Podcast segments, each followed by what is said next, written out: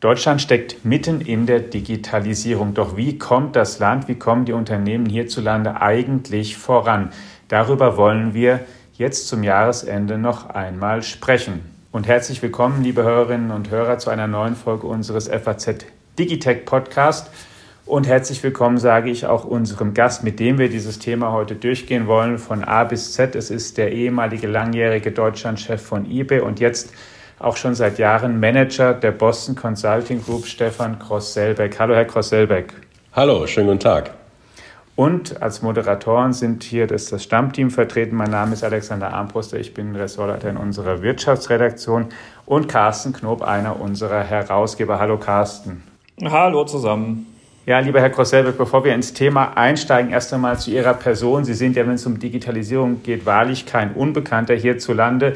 Haben viele Jahre ähm, bei eBay verbracht, das Geschäft in Deutschland geleitet, auch waren bei Xing und dann bei Boston Consulting Group. Wie hat Sie denn eigentlich vom einen zum anderen und dann auch letztlich dorthin verschlagen, wo Sie jetzt gelandet sind? Das Ganze fing eigentlich Ende der neunziger Jahre an. Diejenigen, die wie ich schon ein paar Jahre dabei sind, die werden sich vielleicht erinnern, dass es da ja eine große Begeisterung und auch einen gewissen Hype äh, um diese, um diese Themen ging, gab, um neue Geschäftsmodelle. Es gab den neuen Markt. Äh, es gab äh, die Nasdaq, die auf ungeahnte Höhen schnellte. Und das war die Zeit, in der ich äh, anfing, mich mit diesen Themen zu beschäftigen. Uh, und ähm, dann äh, kam so ein bisschen dieser dieser digitale Winter. Das war die Phase, als die äh, Blase ähm, platzte und ähm, äh, eigentlich viele von diesem Thema Digitalisierung gar nichts wissen wollten. Und in dieser Phase äh, hatte ich das Glück, bei eBay zu sein. Wie Sie schon sagte, das war damals eines der wenigen Geschäftsmodelle, die schon gut funktionierten, die damals profitabel waren. Und da konnte ich eigentlich schon gut sehen und erkennen, wie viel Potenzial in dieser Technologie steckt. Und bis heute bin ich dem treu geblieben und dann über verschiedene Rollen und Positionen dann dahin gekommen, wo ich jetzt bin. Jetzt bin ich ja, Sie haben es gesagt, äh, bei der Boston Consulting Group. Ich habe da die letzten acht Jahre einen Teil davon verantwortet, heißt B C G Digital Ventures. Und da geht es genau darum, nämlich wie kann man eigentlich die digitale Technologien einsetzen, um vor allem neue Geschäftsmodelle, äh, neue Businesses zu entwickeln und aufzubauen. Äh, und das ist ein Thema, das mich eigentlich jetzt schon seit vielen Jahren verfolgt. Stichwort eBay nochmal, wo Sie auch ja natürlich gewesen sind, wie schon besprochen. So im Rückblick, wie waren Ihre Jahre dort und wie sehen Sie, sozusagen, wenn Sie jetzt die Geschichte des Internets sich betrachten, wie, welche Rolle hat da eBay gespielt? Ich glaube, die Rolle, die eBay damals gespielt hat, die kann man gar nicht hoch genug einschätzen. Das war damals zu den, in den Nullerjahren ja so, dass es eine große Enttäuschung gab, weil sich viele der Hoffnungen, die man an ähm, diverse Geschäftsmodelle, auch E-Commerce, gesetzt hatte, nicht, ähm, nicht bewahrheitet haben. Es gab da ja eigentlich alles, was dann zehn Jahre später nochmal um die Ecke kam, aber die Technologie war noch nicht so weit. Ich kann mich gut erinnern, dass wir selber damals anfingen, mobile Angebote damals noch auf W A P-Technologie äh, anzubieten. Der eine oder andere mag sich erinnern. Wir waren total begeistert, aber aus einer, aus einer Nutzerperspektive war das eine absolute Katastrophe. Also die Enttäuschung war groß und eines der ganz wenigen Modelle, was eben damals schon funktionierte, war dieses eBay-Modell. Also auf sehr einfache Art und Weise kaufen und verkaufen, vor allem auch von privat an privat, äh, klassischerweise Flohmarkt, gebrauchte Produkte und so weiter. Und das löste damals eine große Begeisterung aus. Interessanterweise war die Begeisterung in Deutschland besonders groß. Es war damals durchaus so, dass der deutsche Markt relativ gesehen sogar der größte Markt weltweit war. Also wenn man das äh, in, ins Verhältnis setzt zu, zur Größe des Landes, Sozialprodukt und so weiter, war tatsächlich der deutsche E-Mail-Markt der größte. Da gab es eine große Begeisterung. Und ich glaube, dass das schon eine wichtige Rolle gespielt hat. Auch deswegen, weil ja eBay in Deutschland dadurch in den Markt gekommen ist, dass es ein lokales Startup gekauft hat, das damals Alando hieß. Und das von den Brüdern Samwer gegründet worden war. Und äh, wie auch allseits bekannt war, das sozusagen der erste große Exit von denen, oder so groß war er gar nicht im Nachhinein. Und von da aus sind die ja weitergezogen und haben ganz, ganz viel geleistet für den Aufbau einer deutschen Technologie- und Startup-Community. Ich kann mich gut erinnern, lieber Alex, wie einfach das damals im Silicon Valley war. Ich war ja zu der Zeit in San Francisco Korrespondent, mit der Vorstandsvorsitzenden Meg Whitman ein Interview zu bekommen. weil der deutsche Markt für eBay halt so eine gewaltige Bedeutung schon hatte. Das war ganz schön. Ist ja nicht immer so leicht mit amerikanischen C E Os. Aber das stimmt. Meg Whitman war auch viel hier in, in Berlin, beziehungsweise in Dreilinden war ja die Deutschlandzentrale. Und da ist sie, ist sie oft und gern gewesen und hat sich da immer wirklich auch als eine Vorreiterin für E-Commerce, aber auch für das breitere, sagen wir mal, Digitalisierungsthema, hat sich da immer positioniert und sich dafür begeistert. Und wir hatten gerade in Deutschland ja auch viele sogenannte Power-Seller, also wirklich Kleinstunternehmen und Kleinstunternehmer, die zunächst durch eBay und dann auch über andere Plattformen angefangen haben, sich eine eigene Existenz aufzubauen. Und das hat immer, hat sehr viel Spaß gemacht und war damals natürlich was ganz Neues. Und die Zeit eben, in der das Internet sozusagen schon längst dann in die Phase des, ähm, wie soll ich sagen, Prosumer-Internets übergegangen war, also wo es viele Teilnehmer gab, die sowohl etwas produziert als auch konsumiert hatten, auch auf kleiner Größe. Sie haben schon gesagt, da haben Private was an Private gekauft oder sie haben Privatinhalte erstellt, nämlich Blogs oder irgendwas, und andere haben es gelesen und sie selbst haben woanders gelesen, oder Carsten nennt es manchmal ähm, dann sozusagen das Internet zwei Punkt null, das Mitmach-Internet, wo man eben nicht nur ähm, Webseiten konsumiert hat und sich äh, eben angeschaltet hat, sondern eben auch selbst viel mehr Input reingegeben hat. Dann kamen irgendwann soziale Netzwerke, wo auch Mitglieder dort eben selbst Inhalte produzieren und bereitstellen und andere, die dann konsumieren können und netzwerken können. Wo sind wir denn, wenn man jetzt sagt, okay, erst gab es sozusagen das Web als nutzerfreundliches Internet, danach dieses Mitmach-Internet, Herr Gross-Selbeck, wo, wo sind wir denn heute eigentlich, jetzt im Jahr zweitausendzweiundzwanzig, im Dezember? Wir sprechen ja in dieser, in dieser Branche gerne auch vom Web drei Punkt null, mhm. das sich äh, entwickelt und in den letzten Jahren entwickelt hat. Und da geht es um ein, ein dezentrales Web, also eine eine Architektur, die nochmal ganz anders ist als das, was wir in den letzten Jahrzehnten gesehen haben, das auf eine Art aber viel näher ist, an, viel näher dran ist an den ursprünglichen Idealen des Internets. Also ursprünglich ging es ja beim Web um Dezentralität. Jeder soll mitmachen können. Sie, Sie sprachen es an. Jeder kann konsumieren und produzieren. Jeder kann beitragen. Das war ja die Grundidee. Und was wir aber ja in den letzten Jahren erlebt haben, ist eine gewisse Vermachtung an einigen Stellen. Also es gibt eben eine Handvoll von sehr, sehr großen Plattformen, die sehr wichtig geworden sind, die dominant geworden sind in einigen Bereichen. Und äh, das führt ja durchaus äh, zu Problemen äh, und hat die ursprünglichen Ideale an der einen oder anderen Stelle eben auch in Frage gestellt. Und es gibt eine Bewegung, eine Hoffnung, dass man durch ähm, Blockchain-Technologien diese ursprüngliche Idee wieder mehr zum Leben bringen kann. Also zum Beispiel ähm, dezentrale Währungen. Ja, das ist letztendlich ja die, die, die Idee hinter Bitcoin und anderen Kryptowährungen. Aber auch bei anderen Diensten weg von zentralen Plattformen her zu einer dezentralen Architektur. Das ist die Idee, das steht aber noch sehr am Anfang und ich glaube nicht, dass man davon ausgehen kann, dass die Strukturen, wie wir sie heute kennen, sich in absehbarer Zeit auflösen werden. Aber das ist sicherlich eines der großen Themen und das andere ganz große, überragende Thema ist natürlich künstliche Intelligenz und die, und die Möglichkeiten, die da jetzt schon massiv genutzt werden und die uns immer wieder neu überraschen. Ähm, äh, G P T drei ist ja die letzte Innovation, die wir da in den letzten Wochen sehen konnten. Das ist schon irre, was da es für Entwicklungen gibt. Und man hat das Gefühl, es wird auch immer eher schneller noch in der Vorwärtsentwicklung als langsamer.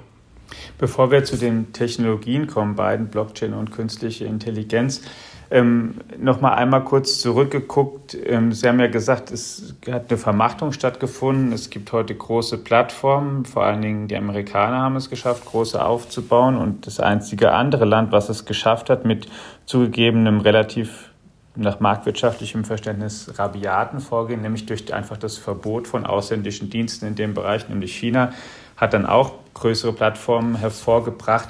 Warum ist uns das in Deutschland und ähm, auch in Europa insgesamt eigentlich nicht gelungen, sowas im Consumer-Bereich Vergleichbares aufzubauen? Das ist eine spannende Frage und ähm, da gibt es mehr als eine Antwort drauf. Aber wenn man es etwas vereinfachen will, dann muss man, glaube ich, feststellen, viele von diesen Plattformen, die heute so groß und, und so mächtig sind, also sei das Amazon, äh, sei das Google, Ähm, äh, sei das äh, Apple oder auch Microsoft, die sind ja ganz überwiegend in einer in genau dieser Zeit entstanden, also in den späten neunziger Jahren, in den frühen zweitausender Jahren, Apple und Microsoft, Microsoft schon früher, ähm, aber die Plattformentwicklung haben sie auch in dieser Zeit äh, begangen oder sind, haben sich zur Plattform weiterentwickelt. Ähm, Facebook ist ein anderes Beispiel. Ähm, und in dieser Phase hatten wir einfach in Europa und auch in Deutschland keine starke Start-up oder Venture Capital, kein Ökosystem. Wir hatten einfach keine, keine Venture Capital Industrie. Wir hatten weder ähm, entsprechende Unternehmer und Gründer, noch hatten wir ausreichend Gründungskapital, um ein solches Ökosystem aufzubauen. Und aus diesem Ökosystem, was eben damals vor allem im Silicon Valley ansässig war, sind eben diese Unternehmen entstanden und dem hatten wir in Europa nichts entgegenzusetzen. Und es ist ja interessant, man kann ja nicht sagen, dass wir nicht innovativ sind. Wir sind an ganz vielen Stellen ja sehr innovativ und führend. Wir haben über viele Jahrzehnte die besten, innovativsten Autos gebaut. Wir haben eine, wir sind, wir sind ja Innovations- und Weltmarktführer in vielen Bereichen des Maschinenbaus, in der Chemie. Also wir sind ja technikaffin und wir sind ja auch innovationsaffin. Aber bei der, bei den digitalen Technologien, da haben wir es eben oft mit einer Innovation zu tun, die nicht inkrementell ist, sondern die so eine null auf eins Innovation ist, eine Geschäftsmodellinnovation ist, wo was ganz Neues entsteht, wo auch neue Unternehmen entstehen und andere Unternehmen verdrängen. Und für diese Art von Innovation hat sich eben so ein gesundes Venture Capital Ökosystem als besonders effektiv herausgestellt. Und das ist ja auch in den letzten zwanzig Jahren hier in Europa einigermaßen entstanden, immer noch viel kleiner als im Silicon Valley, aber es ist entstanden. Aber damals gab es da fast nichts. Und das ist genau die Zeit, in der diese großen Plattformen entstanden sind. Und der Zug ist jetzt abgefahren in dem Bereich? Na, der Zug bei Innovation fährt ja nie ab. Wir haben gerade über Web drei gesprochen. Ja, da gibt es ganz große Potenziale, auch nochmal wirklich neue Strukturen zu schaffen und nochmal neue Giganten auf die Beine zu stellen. Also ich würde sagen, der, der, der Zug für diese Generation von Plattformen, der ist abgefahren, aber nichts ist für die Ewigkeit. Also deswegen ist es schon wichtig, dass wir auch weiter daran arbeiten, dass wir eben beim nächsten Mal sehr wohl dabei sind und hier äh, ein entsprechendes Ökosystem aufbauen. Insofern bin ich da gar nicht so pessimistisch, aber für diese Generation von Plattformen, da ist jetzt doch ganz sicher abgefahren. Carsten, waren wir da aus deiner Sicht zum Teil zu gemütlich oder zu schläfrig oder waren wir vielleicht sogar zu erfolgreich in anderen Bereichen und haben gar nicht gedacht, wir müssten uns noch um was, sowas kümmern, weil ja viel Industrie sehr gut funktioniert hatte und auch heute noch funktioniert? Ich glaube, dass der Erfolg, den man hat, weil man auf der Basis dieser ständigen Perfektionierung dessen, was irgendwann mal erfunden worden ist in diesem reichen und ja auch wirklich auch erfolgreichen Land, dass, dass man dadurch etwas risikoscheuer wird, wenn es darum geht, wirklich das ganz Neue mutig zu ergreifen. Weil man ja Dinge in Frage stellen muss, die im Hier und Jetzt, wenn man das in dem jeweiligen Unternehmen oder in der Politik Ähm, diskutiert, eigentlich richtig gut funktionieren. Möglicherweise sogar besser als ähm, eben im, im Vergleich. Und dann hat man keinen Druck. Und diejenigen, die dann im, im Unternehmen oder eben in der Gesellschaft unruhig werden und Alarm machen, äh, finden keine Mehrheiten oder sind nicht in den äh, Positionen, in denen sie das dann durchsetzen können. Oder sie verlässt dann doch der Mut, weil man das Gefühl hat, man steht dann damit eben doch am Ende allein auf der Wiese und muss jede Verantwortung dafür allein übernehmen, um es dann durchzusetzen. Und möglicherweise mangelte es auch zuletzt ein wenig zu sehr an Managern, die ihre Rolle richtig verstanden haben, dass es nämlich manchmal im Leben einfach so ist, dass äh, man da alleine steht und das viele Geld, das man verdient, eben dafür bekommt, dann auch diese Verantwortung im Wortsinn zu übernehmen für den möglichen Misserfolg, aber dann ja hoffentlich auch für den Erfolg. Also ja, ähm, äh, da waren wir, du hast es jetzt eben, glaube ich, äh, schläfrig genannt, aber aus, aus Gründen, ähm, das die gar nichts mit Schläfrigkeit, sondern mit dem unglaublichen Fleiß in diesem Land ähm, zu tun hatten, auf der Basis der althergebrachten Geschäftsmodelle. So, und jetzt ist, glaube ich, zu wenig klar gewesen in der Vergangenheit. Und ich habe auch immer noch ein bisschen die Sorge, oder sogar mehr als nur ein bisschen, eine große Sorge, dass es immer noch nicht angekommen ist, was für eine Erschütterung das ist. Die hat nicht eben nicht nur damit zu tun, auch, aber nicht nur dass wir ähm, Breitbandnetze brauchen, die besser funktionieren, oder Mobilfunknetze, die besser funktionieren, sondern die hat auch einfach damit zu tun, dass man ein Verständnis braucht in der Politik und eben abermals in den Unternehmen, dass wir datengetriebene Geschäftsmodelle jetzt vor uns haben. Und wenn ein Unternehmen das schafft, sich darauf einzulassen und wirklich alles in Frage zu stellen, was Ähm, dem im Weg steht, dann äh, ist es ganz genau so, ähm, dass, dass man in, in dieser digitalen Welt immer wieder neue riesige Chancen hat. So, und das ist jetzt überhaupt nicht so platt, wie es klingt. Man, man muss sie halt eben auch ergreifen. So, und das findet meines Erachtens immer noch zu wenig statt. Auch wenn man sich diesen Digitalgipfel anguckt, der ja erst vor ein paar Tagen wieder war. Also zum einen weiß ich gar nicht, wer den überhaupt groß mitbekommen hat. Da muss man schon sehr interessiert sein, um das in diesem Jahr überhaupt mitbekommen zu haben. Und zum anderen, es ist unwahrscheinlich stark auf große Unternehmen fixiert, obwohl Deutschland ja eigentlich den ganzen riesigen Mittelstand auf dieser Reise mitnehmen müsste. Es wird viel zu wenig darüber gesprochen, wie man das hinkriegen kann, dass gerade diese Strukturen Ähm, besser lernen, mit Daten umzugehen und auf Datenpools zuzugreifen. Ähm, es stört mich wahnsinnig. Und es ist auch viel zu wenig die ganze Gesellschaft mit eingebunden. Und dann komme ich jetzt auch bei dieser etwas länglichen Antwort zum Schluss. ähm, die Gesellschaft fehlt da ähm, fatalerweise, weil im kleinen Mikrokosmos des Unternehmens muss ich ja meine Mitarbeiterinnen und Mitarbeiter auf dieser Reise auch mitnehmen und ich brauche auch deren Input in diesen Wandel. Und das gilt ja auch im Großen. Und solange die Politik hat das Gefühl hat, mit diesen Digitalthemen und so gewinne oder verliere ich nach wie vor keine Wahl, solange werden die auch nicht eingebunden. Also die, die, die Gesellschaft, wenn man so will. So, und das, das war auch auf diesem Digitalgipfel wieder deutlich sichtbar. Und es gibt nach wie vor eine ganze Menge Hausaufgaben in diesem Land zu tun. Und ja, also ich, ich, ich habe eben gerade schon aufmerksam zugehört, dass Herr Groß-Selbeck gesagt hat, die deutsche Industrie hat früher die besten Autos gebaut. Ja, also gute Nacht, wenn das tatsächlich in der Zukunft nicht mehr so wäre. Und Auto mit dem dazugehörigen Datengeschäftsmodell, bitte. Bauen wir in Zukunft auch noch die besten Autos, Herr Groß-Selbeck? Also das Konzept von Auto hat sich ja ganz stark verändert. Früher war ein Auto eben vor allem ein, ein, ja, ich sag mal, ein Stück Hardware, das mich von A nach B gebracht hat. Heute ist es vernetzt. Heute ähm, ist es ein Träger von diversen digitalen und datenbasierten Diensten. Und im Übrigen, und das hat mit Digitalisierung nur am Rande zu tun, haben wir natürlich auch noch eine Antriebsrevolution, nämlich den Elektroantrieb. Und ich finde, Auto ist da ja wirklich ein ganz interessantes Beispiel für, für, für diese, diese Analyse, die wir jetzt hier diskutieren.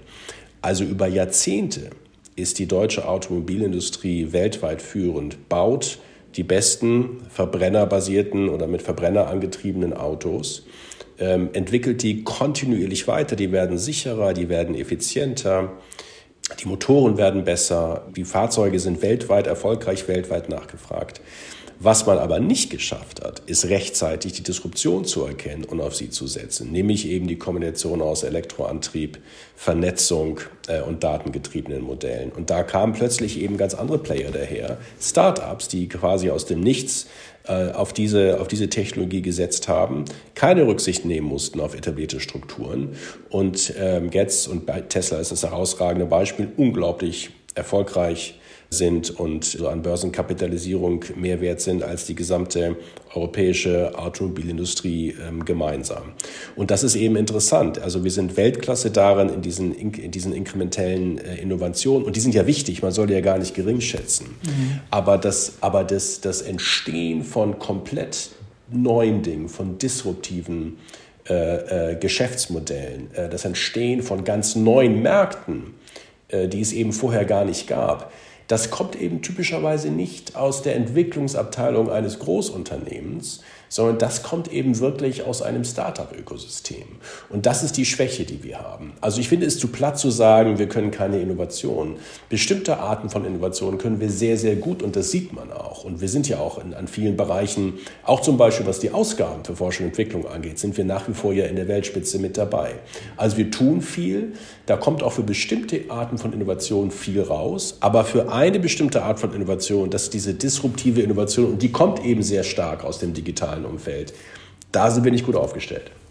Jetzt ist zu Ihrem Job gehört es ja auch, wenn ich es, soweit ich es dann richtig verstehe, eben Unternehmen, die zum Teil sehr etabliert sind, die es schon lange gibt, die auch ein bestimmtes Geschäftsmodell schon jahrelang verfolgen oder jahrzehntelang, denen sowas beizubringen, so eine Art, ähm, also die im Prinzip gehen Sie ja mit dem Anspruch ran, naja, man kann auch disruptive, disruptive Innovationen lernen.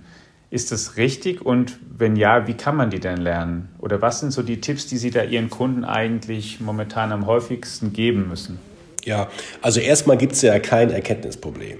Also das, was wir gerade hier diskutieren, das, das muss man ja jetzt auf den Führungsebenen der, der Unternehmen hierzulande, muss man das ja nicht lange erklären. Da gibt es ja ganz großen Konsens, das, das sehen ja eigentlich alle gleichermaßen. Die Frage ist, wie, wie bringt man es dann in die Welt? Also wie schafft man es in einer bestehenden Organisation eben diese, diese disruptiven Innovationen hinzubekommen? Und das hat sehr, sehr viel zu tun mit, was ist die richtige Governance? Also wie, wie schaffe ich eigentlich ein Umfeld, in dem diese Art von, von Innovation stattfinden kann. Und davon man nicht, man, man denkt dann immer so leicht oder so schnell, ja, die sind, die sind, die sind zu blöd dazu. Und das ist natürlich nicht so, sondern wenn man etwas genauer hinguckt, dann wird ja sehr schnell klar, dass die Bedingungen, unter denen ich ein bestehendes, großes, etabliertes Geschäft erfolgreich führen kann, nämlich Ähm, hohes Maß an Planbarkeit, Vorhersehbarkeit, Stabilität. Und das sind die Bedingungen, unter denen ich ein großes Geschäft erfolgreich führen kann, immer größer machen kann. Das sind aber natürlich überhaupt nicht die Bedingungen, unter denen eine disruptive Innovation äh, heranreifen kann, wo es um Versuch und Irrtum geht, wo ich schnell pivoten muss, also radikale Veränderungen gehen muss. Ähm, wo ich mit großen Geschäftsplänen, Businessplan, Forecasts und Controlling gar nicht groß was an, kann, anfangen kann, weil es ist ja eigentlich noch nichts da, was ich controllen könnte. Das sind eben völlig andere Governance-Strukturen, das sind völlig andere Abläufe.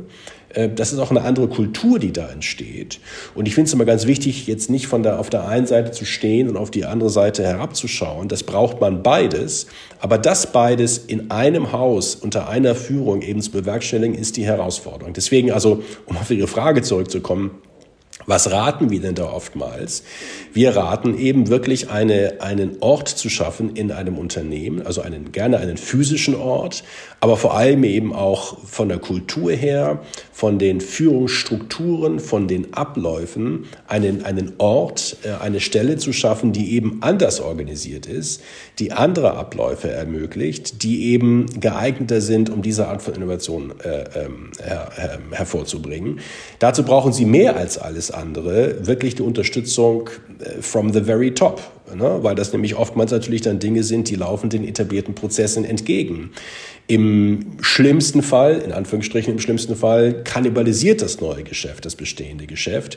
Und ehrlich gesagt gibt es außer dem C E O nicht sehr viele äh, ähm, Mitarbeiter in einem Unternehmen, die diese Art von Entscheidungen überhaupt treffen können, dass da jetzt eine neue, sagen wir, eine, ein neues Umfeld, ein anderes Umfeld entsteht, in dem anders gearbeitet werden kann, um eben andere Innovationen hervorzubringen. Was heißt denn übrigens, anders? um auch das noch zu sagen, ja. um auch das noch zu sagen, das ist ja nicht so, dass die Amerikaner daran besser sind als wir. Mhm. Das Problem der, der europäischen Automobilhersteller ist ja nicht G M, Ford oder Toyota. Nö, im Gegenteil. Genauso wie das Problem von B A S F ja nicht DuPont ist oder von Siemens nicht G E, ja. sondern das Problem sind eben diese Disruptor, die großen Tech-Unternehmen.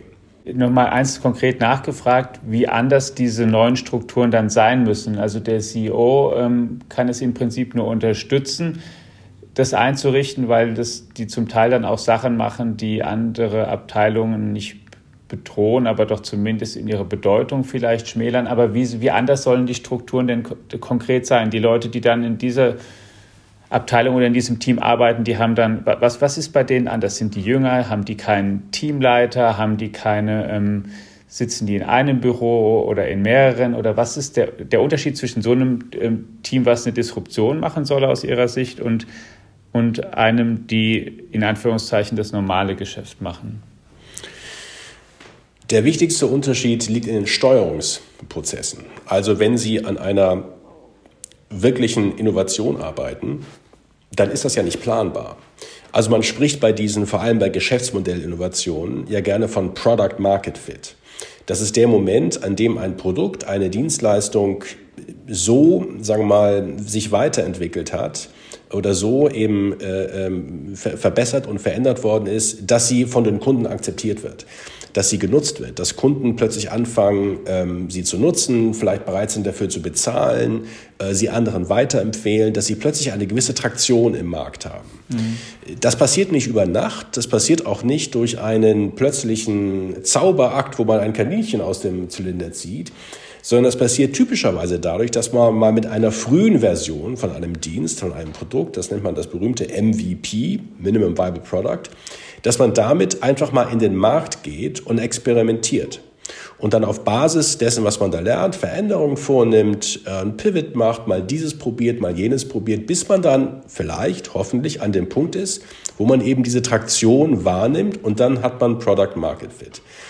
Das Problem ist, der Moment, an dem Sie Product Market Fit haben werden, der ist nicht vorhersehbar. Ist er nicht. Und diese Man, dieser Mangel an Vorhersehbarkeit läuft natürlich den typischen Abläufen, den typischen Planungsprozessen, die ja gerade auf maximale Vorhersehbarkeit und Stabilität ausgerichtet sind, maximal zuwider.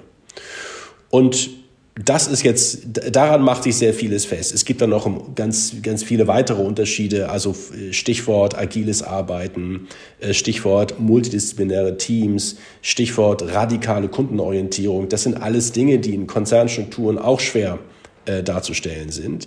Aber es ist aus meiner Sicht im Kern diese, diese, diese Vorhersehbarkeit bzw. strukturelle Nichtvorhersehbarkeit von solchen Innovationsprozessen.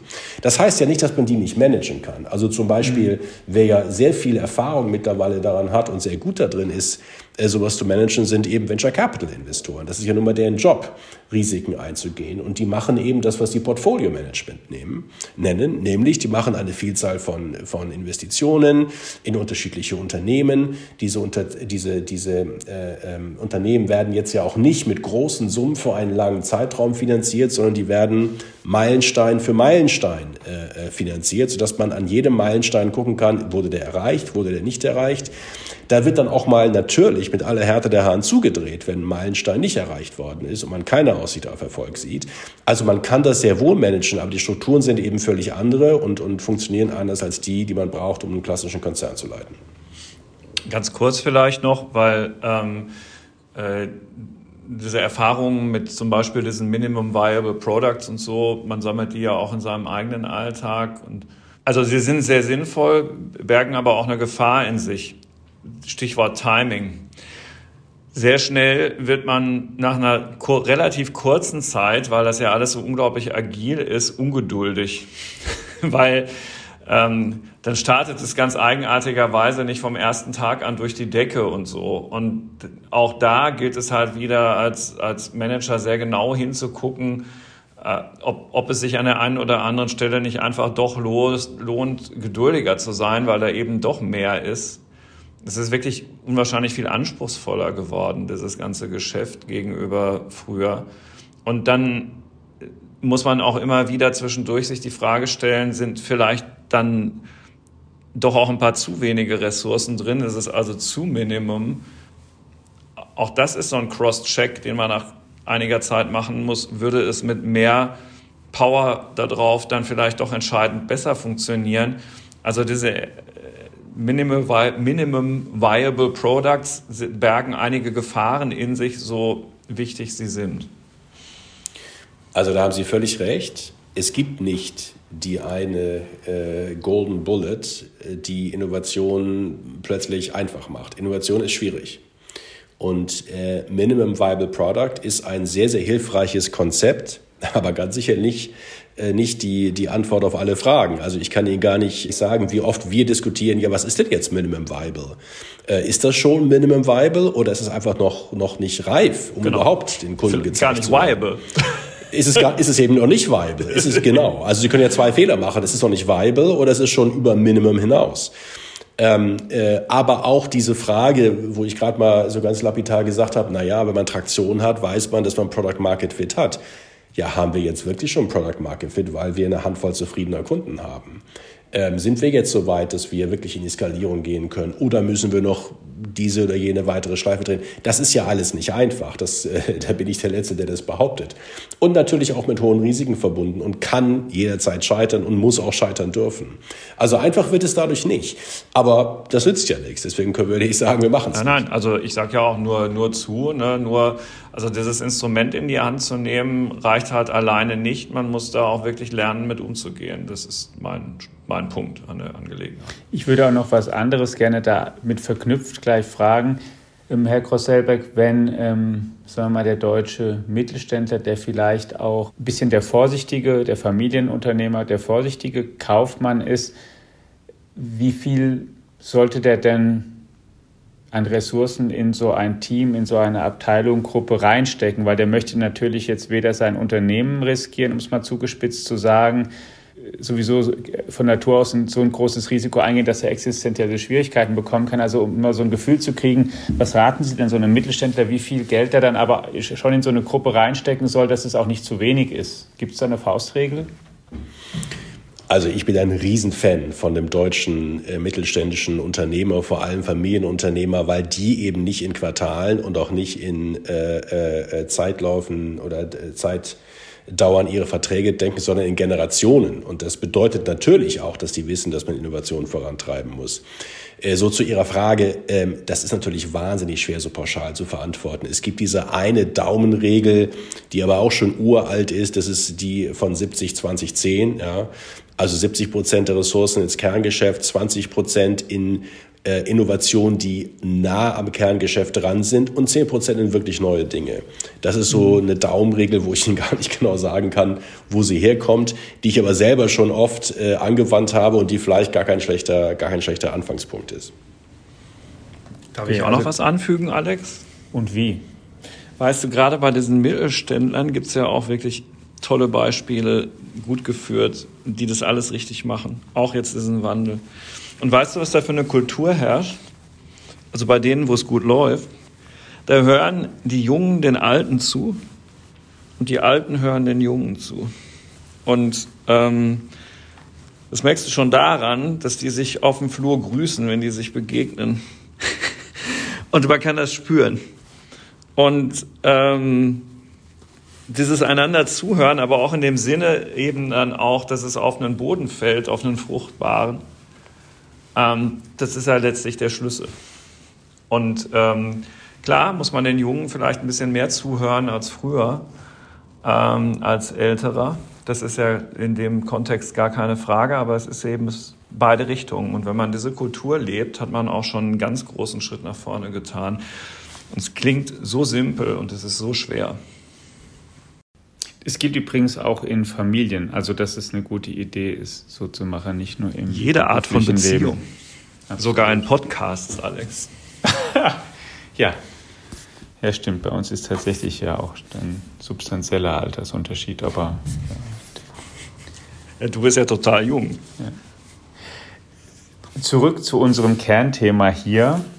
Und vielleicht ein bisschen, Herr Gross-Selbeck, weg vom Unternehmerischen jetzt und von den Tipps nochmal zu den Technologien. Sie haben ja am Anfang gesagt, also wir haben jetzt Disruption als, als Problem oder Chance besprochen, was man da machen kann. Und Sie haben aber auch schon zu Beginn ganz konkret zwei Schlüsseltechnologien genannt, die uns noch viel beschäftigen werden, die einen großen Einfluss haben werden, die Blockchain und die künstliche Intelligenz. Blockchain haben Sie auch mit Web drei Punkt null schon ein bisschen erörtert. Zur künstlichen Intelligenz. Was denken Sie denn, wie die sich entfalten wird in den nächsten Jahren, verglichen mit heute, nach dem, was sie alles schon gemacht hat? Gerade reden wir ja ganz viel über ein neues Programm namens ähm, Chat, ähm, ChatGPT, also ein, eine Sprach-K I, die ähm, sehr gut darin ist, offenbar wirklich auch qualifizierte Antworten auf komplizierte Fragen zu geben. Welchen, wo werden wir denn K I in den nächsten Jahren am stärksten merken und welche Geschäfte wird sie am stärksten bedrohen? Herr Gross-Selbeck, Frage bitte merken. Ähm, nur kurzer Werbeblock, ne, Alex, für deine Folge von der letzten Woche zu genau dem Programm. Sehr, sehr hörenswert. Darf ich sagen, weil ich war nicht dabei. Ist okay. Ja, künstliche Intelligenz ist in der Tat, dass man so auf das, was man so auf, auf Neudeutsch äh, ein Game Changer nennt für, für viele Unternehmen, weil es wirklich äh, in der gesamten Wertschöpfung eine Rolle spielt. Ich, ich glaube, die beste, die beste Faust, Faustregel, ähm, die ich mal so gehört habe, ist folgende. Jede Entscheidung, die in einem Unternehmen getroffen wird und die man so innerhalb einer Sekunde trifft, also sehr spontan, jede dieser Entscheidungen kann eigentlich mit Hilfe künstlicher Intelligenz automatisi- automatisiert werden. Das ist so, wenn Sie jetzt mal überlegen, in einem Unternehmen, also buchstäblich vom Pförtner über ähm, Rechnungswesen bis hin zu Forschung und Entwicklung und, und Finance, wenn Sie mal überlegen, wie viele Entscheidungen eigentlich in einem Unternehmen Tag für Tag dadurch getroffen werden, dass ich auf etwas einen Blick werfe, etwas mal kurz überprüfe, etwas mal kurz nachrechne, dann kommen sie auf ganz schön viele Entscheidungen. Und das zeigt so ein bisschen, finde ich, ganz, ganz bildhaft das Potenzial. Es geht ja nicht darum, dass ich etwas, das ich vorher analog gemacht habe, dann auf gleiche Art und Weise digital mache, sondern es geht ja darum, dass ich an vielen Stellen wirklich die Möglichkeit habe, Ein, ein Prozess, ein Ablauf, ein, ein, eine Abteilung, ein Geschäftsmodell, eine Kundeninteraktion komplett neu zu denken und auf neue Füße zu stellen. Und das ist ja das, das Transformative, deswegen reden wir eben oft von digitaler Transformation. Mhm. Und das betrifft eben äh, das gesamte Unternehmen mit allen seinen Abteilungen und allen seinen Mitarbeiterinnen und Mitarbeitern. Und wie das halt so ist im Leben, Veränderung ist nicht etwas, worauf jeder Lust hat. Und deswegen ist es auch so schwierig. Aber ich glaube, dass da eben wirklich das ganz große Potenzial liegt, sich dieser Veränderung zu stellen. Gibt es Branchen, die davon besonders erschüttert werden? Also wo Sie sagen, K I macht da den größten Impact in der nächsten Zeit und andere Tätigkeiten, die ähm, sich vielleicht dann noch etwas weniger Gedanken machen müssen? Man kann sich ja vorstellen, eben, wir reden viel über neue Sprachmodelle, K I wird auch in Bilderkennung, Objekterkennung immer besser und im Verständnis, aber gerade so in dem, was so Robotik angeht, Motorik, also um es ganz ehrlich zu sagen, bis wir einen Roboter nachgebaut haben, der, ähm, ähm, wie soll ich sagen, der wie ein Maurer heute über eine Baustelle läuft und dort alle Bauarbeiten verrichtet und der das wirklich so fehlerfrei kann und auch noch den man zu einem Preis kaufen kann, der interessant ist, das scheint mir schon noch deutlich weiter weg zu sein. Ja, das ist auch nicht das, was wir beobachten, sondern wir mhm. beobachten, dass äh, äh, Menschen nicht ersetzt werden, sondern dass Menschen in ihrem Arbeitsablauf einen Teil davon eben automatisieren können. Und da gibt es sehr viele Beispiele. Also nehmen wir mal, nehmen wir mal Preis, äh, Pricing-Entscheidungen. Ja? Also wie setze ich Preise, äh, Preise fest, äh, wann, äh, wann diskontiere ich, wann gebe ich äh, Rabatte und so weiter. Ähm, das ist natürlich eine, eine äh, sagen wir mal, eine Entscheidung oder ein, eine Vielzahl von Entscheidungen, die ich über entsprechende analytische Fähigkeiten einfach mit viel besser, viel effizienter treffen kann unter, unter Einsatz von solchen, von solchen Technologien. Aber auch, Sie sprachen gerade ChatGPT an, das ist ja eine Technologie, die gerade auch äh, in, in, in Interaktion mit Kunden eingesetzt wird, also äh, Kundenbetreuung, Customer Support, den ich in einer ganz neuen Qualität und effizienter gestalten kann. Also gerade so Kundeninteraktion ist ja etwas, was sehr stark betroffen ist. Aber letztendlich auch Einkaufsentscheidungen und äh, Sie sprachen das Stichwort Robotik an, äh, Produktion. Also ich wüsste jetzt gar nicht, wo ich anfangen, wo ich aufhören soll. Das ist schon so, dass wir das wirklich quer durch die Wertschöpfung sehen. Aber schon eher so die, etwas die einfacheren, eher repetitiveren Dinge, ne? Da, wo es kreativ wird. Also da setzt der Mensch das dann, wenn man so will, als Augmented Hilfe ein. Ja, aber so der kreative Funke, der muss schon noch bei uns fliegen und nicht bei der künstlichen Intelligenz. Also das, das sieht man ja auch, wenn man jetzt ChatGPT bittet, irgendwelche Software zu Ende zu schreiben oder Musikstücke oder so. Ja, und ähm, also uneingeschränkt ja. Und das gilt aber tatsächlich äh, jetzt nicht nur für die nun besonders kreativen äh, äh, Berufe, wo das ganz offensichtlich ist, sondern tatsächlich auch, äh, das ist ja ehrlich gesagt auch in der heutigen Arbeitswelt schon so, dass die Jobs, bei denen man wirklich sehr, sehr einfache Tätigkeiten immer und immer wieder einfach nur stumpf wiederholt, das ist ja dann heute auch wirklich mehr die Ausnahme als die Regel. Und deswegen sehen wir auch heute ähm, etwa in ganz vielen Bereichen, immer im, im, im Accounting, in der Buchhaltung, dass eben durch solche Technologien nicht etwa Stellen wegfallen, sondern diejenigen, die da sitzen, sich wirklich mehr auf das, was sie kreativ nennen, also auf die, auf das, auf das, äh, auf das Konzeptionelle, ähm, auf das, auf das wirkliche Verarbeiten von Informationen in einer ganzheitlichen Art und Weise fokussieren können und vieles von der vielleicht einfacheren Analyse eben automatisieren können. Ja. Ja, das, das ist eine, tatsächlich eine Verbesserung. Also, man, also da auch hier aus dem Gesagten muss man auf jeden Fall den Schluss ziehen, dass man davor keine Angst, abermals auch davor keine Angst haben sollte. Das ist sowieso ein generell, ein generell guter Ratgeber und gilt, glaube ich, in Bezug auf äh, künstliche Intelligenz äh, in ganz besonderer Art und Weise. Wir sprechen da auch gerne immer von so einer siebzig zwanzig zehn Regel oder eher zehn zwanzig siebzig Regel. Es sind wirklich nur zu zehn Prozent die Algorithmen, es sind zu zwanzig Prozent dann die Daten und zu siebzig Prozent sind es aber die Prozesse, die man angehen muss, um wirklich äh, was zu erreichen mit, mit künstlicher Intelligenz im Unternehmen. Und dazu brauchen Sie natürlich die Menschen. Und Sie brauchen die Menschen in der Breite im Unternehmen und, und damit möchte ich ähm, sozusagen zu einem kleinen Schlusskapitel überleiten, auch Menschen an der Spitze, wo man sich fragen kann, was muss da eigentlich für jemand sein, für Disruption? Ähm, und ich frage es jetzt mal ganz offen, weil das ja jemand ist, der ähm, in sehr vielen Bereichen aktiv ist, der aber, über den es sehr geteilte Meinungen von Bewunderung bis Hass gibt. Was halten Sie denn von Elon Musk? Was halte ich von Elon Musk? Also die unternehmerische Leistung von Elon Musk, die ist atemberaubend. Atemberaubend. Also äh, wie der große ähm, äh, Industrien, äh, einschließlich Automotive, einschließlich also äh, Space, wirklich also disruptiert und äh, damit einem unglaublichen äh, Wagemut und aber irgendwie auch zumindest von außen betrachtet, traumwandlerischer Sicherheit ähm, in vielen Entscheidungen, die er getroffen hat, wie er da vorangeht und da unglaubliche Innovationen vorangetrieben hat. Das ist wirklich also atemberaubend. Als Führungskraft, muss ich sagen, finde ich ihn schwierig, weil ich ähm, ehrlich gesagt vieles von dem, was man jetzt an Verhalten beobachten kann, ähm, ehrlich gesagt meinen Führungskräften äh, äh, verbitten würde. Ja? Das verträgt sich mit, meinem, mit meiner Vorstellung von Führung und äh, wie man Unternehmen entwickelt und wie man Unternehmenskulturen entwickelt und wie man mit, mit Kollegen und Mitarbeitern umgeht. Damit verträgt sich das nicht. Insofern sehe ich ihn auch kritisch. Jetzt muss man sagen, das ist ja auch nicht ganz so selten so, dass die besten Innovatoren und Unternehmer nicht zwangsläufig auch die besten Manager sind. Das sind ja schon unterschiedliche Skills, die da erforderlich sind. Und dass die in einer Person zusammenkommen, ist ehrlich gesagt eher die große Ausnahme als die Regel.